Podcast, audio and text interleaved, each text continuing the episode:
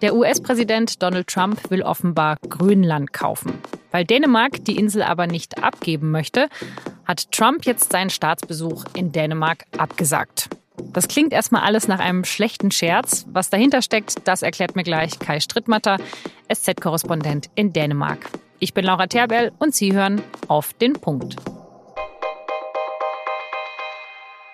Grönland liegt zwischen dem Nordatlantik und dem Nordpolarmeer. Etwas mehr als 50.000 Menschen leben auf der eisbedeckten Insel, die ungefähr sechsmal so groß ist wie Deutschland. Grönland ist autonom und hat damit eine eigenständige Verwaltung. Es gehört aber zum dänischen Königreich. Dass Trump durchaus Interesse an der Insel hätte, das hat vergangene Woche als erstes das Wall Street Journal gemeldet. Und am Sonntag wurde Trump dann gefragt, ob es denn wirklich konkrete Überlegungen in diese Richtung gäbe. Essentially, it's a large real estate deal. A lot of things could be done. It's uh, hurting Denmark very badly, and strategically for the United States, it would be nice. And we're a big ally of Denmark, and we help Denmark, and we protect Denmark, and we will. But uh, we're looking at it. It's not number one on the burner. Also, ein großer Immobiliendeal wäre das, der strategisch für die USA super wäre. Wahrscheinlich auch wegen des Luftwaffenstützpunkts, den die Amerikaner dort betreiben. Aber dieser mögliche Deal, der habe momentan keine hohe Priorität, sagt Trump. Die dänische Ministerpräsidentin Mette Frederiksen, die fand diese Idee aber nicht so super und hat dem Ganzen gleich eine Absage erteilt. Grönland stehe nicht zum Verkauf. Sie hoffe, dass der Vorschlag nicht ernst gemeint gewesen sei. Trump war die Sache dann aber doch so ernst, dass er darauf reagieren musste. Seinen für Anfang September geplanten Staatsbesuch in Dänemark, den hat er auf unbestimmte Zeit verschoben. Das hat der US-Präsident auf Twitter verkündet. Ich spreche jetzt mit Kai Strittmatter in Kopenhagen. Kai, jetzt mal ganz ehrlich, ähm, was soll denn dieser völlig absurde Streit? Ehrlich gesagt fragen sich die Dänen das auch. Also der Schock und das Entsetzen sind ziemlich groß hier und das liegt nicht nur an dem diplomatischen Affront. Die Absage, die plötzliche Absage, die hier als Beleidigung des Königshauses auch verstanden wird, ähm, das liegt auch daran, dass tatsächlich die Leute aufgewacht sind und festgestellt haben, total verblüfft, er hat es wirklich ernst gemeint. Bis zum Schluss konnte das keiner richtig glauben. Was kann man denn konkret mit Grönland anfangen? Was hat denn Trump dann vor mit, diese, mit dieser Insel? Der Punkt ist, dass Grönland natürlich eine geostrategisch sehr wichtige Lage hat. Es ist die größte Insel der Welt. Es liegt genau zwischen den USA und äh, Europa und Russland. Deswegen war es im Kalten Krieg auch so wichtig für die Amerikaner. Ja, da war das allererste Mal, dass die USA sich richtig ernsthaft brennend für Grönland interessierten. 1946 gab es schon einmal ein Kaufangebot, damals von Harry Truman. Äh, der wollte 100 Millionen US-Dollar bezahlen an die Dänen. Aber wieso muss jetzt Trump unbedingt Grönland kaufen? Also all diese Investitionen oder dass man halt da strategisch zusammenarbeitet, das geht ja auch so.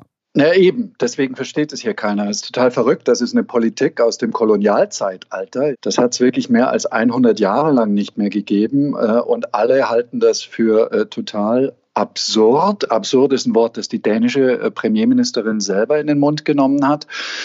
Die Dänen sind deshalb auch sehr enttäuscht, weil sie sich immer als zusammen mit den Briten die loyalsten Alliierten der Amerikaner gesehen haben. Ja? Die Dänen haben gemessen an pro Kopf der Bevölkerung mehr Soldaten in Afghanistan verloren ähm, als alle anderen Alliierten der Amerikaner. Und deswegen äh, fühlt man sich wirklich sehr, sehr schofel behandelt jetzt. Trump hat ja auch gesagt, dass Dänemark Geld verliert mit Grönland, also das Potenzial nicht so richtig ausschöpft, weil es Grönland ja auch wirtschaftlich nicht besonders gut geht, oder? Genau, im Moment geht es Grönland noch nicht so gut. Das Land äh, äh, und die Gesellschaft hat große auch soziale Probleme, ja, Alkoholismus, ähm, die Selbstmordrate ist eine der höchsten der Welt. Und auch in der innerdänischen Debatte oft wird Grönland als ein Problem angesehen, weil man es bezuschusst bisher. Und in Grönland leben nur 56.000 Leute. Das ist sehr, sehr dünn besiedelt. Und bislang hatten sie auch ein Problem, dass 80 Prozent ihres Landes wirklich mit einer der größten Eiskappen der Welt bedeckt war. Jetzt schmilzt dieses Eis. Äh, jetzt sehen die Grönländer das auch so ein bisschen als Chance vielleicht. Ja, da werden plötzlich neue Bodenschätze freigelegt. Das, das Land ist unheimlich reich an Gold, äh, äh, Zink, Kupfer, alles Mögliche. Und der Appetit internationaler Bergbaukonzerne ist groß. Viele versuchen, einen Fuß in die Tür zu bekommen. Aber natürlich gleichzeitig wissen auch die dänischen Politiker, dass es strategisch unheimlich wichtig ist, weil es um das geostrategische Spiel um die Arktis geht. Was für Konsequenzen haben denn jetzt diese doch recht unüberlegten Aussagen von Trump konkret? So die Leitartikel der großen äh, Zeitungen und äh, Portale heute, die sagen alle, dass Dänemark jetzt seine Außenpolitik doch ein bisschen neu ausrichten muss. Natürlich wird man die Amerikaner nicht als Partner und Alliierten verlieren wollen. Aber zum Beispiel Politiken, die größte Zeitung des Landes sagt, die EU muss wichtiger werden für uns. Das ist das eine. Das zweite ist, dass die großen Zeitungen alle jetzt die dänische Regierung auffordern, die Arktis und Grönland wichtiger zu nehmen. Ja, also die dänische Politik hat die Region einfach ein bisschen links liegen gelassen in den letzten Jahren und Jahrzehnten. Und jetzt plötzlich merkt man, hoppla, da passiert was, ja. China, Russland, die USA, alle plötzlich streiten dort oben um Einfluss und Dänemark muss aktiver werden. Das dänische Verteidigungsministerium hat schon letzte Woche erklärt, sie würden jetzt mehr Geld ausgeben, äh, um dort präsenter zu sein. Und man wird wahrscheinlich äh, mehr von solchen Schritten sehen in den nächsten Jahren. Vielen Dank, Kai Strittmatter. Ich danke. Tschüss. Und jetzt noch weitere Nachrichten. Die Bundesregierung hat beschlossen, den Solidaritätszuschlag größtenteils abzuschaffen. Die Große Koalition hat sich auf einen entsprechenden Gesetzesentwurf von SPD-Finanzminister Olaf Scholz geeinigt. Der Soli soll ab 2021 für 90 Prozent der bisherigen Zahler wegfallen. Wer über eine bestimmte Einkommensgrenze kommt, der muss zwar weiterhin bezahlen, in den meisten Fällen aber weniger als vorher. Markus H. wird verdächtigt, Beihilfe zum Mord an Walter Lübcke geleistet zu haben. Recherchen von SZ, NDR und WDR haben jetzt ergeben, dass er wohl legal Waffen besitzen durfte, obwohl er den Behörden als Rechtsextremist bekannt war. Das Verwaltungsgericht Kassel hat ihm offenbar 2015 die Erlaubnis für eine Waffenbesitzkarte mit Munitionsberechtigung erteilt. Die Stadt Kassel wollte das eigentlich verhindern und deshalb wurde jahrelang juristisch gestritten. Markus H. soll die Waffen auch an Stefan E. zum Üben gegeben haben. Das ist der mutmaßliche Mörder von Walter Lübcke. Markus Söder möchte, dass Negativzinsen verboten werden, und zwar für Menschen mit weniger als 100.000 Euro auf dem Konto. Das hat der bayerische Ministerpräsident und CSU-Chef in der Bild-Zeitung gefordert. Einen Vorschlag für entsprechende Regeln will er in der Großen Koalition und im Bundesrat einbringen.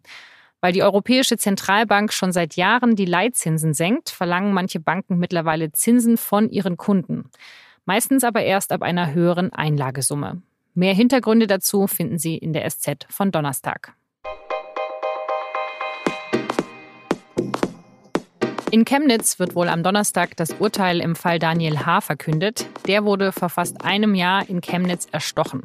Und danach gab es Ausschreitungen von Rechten in der Stadt, die sogar international für Schlagzeilen gesorgt haben.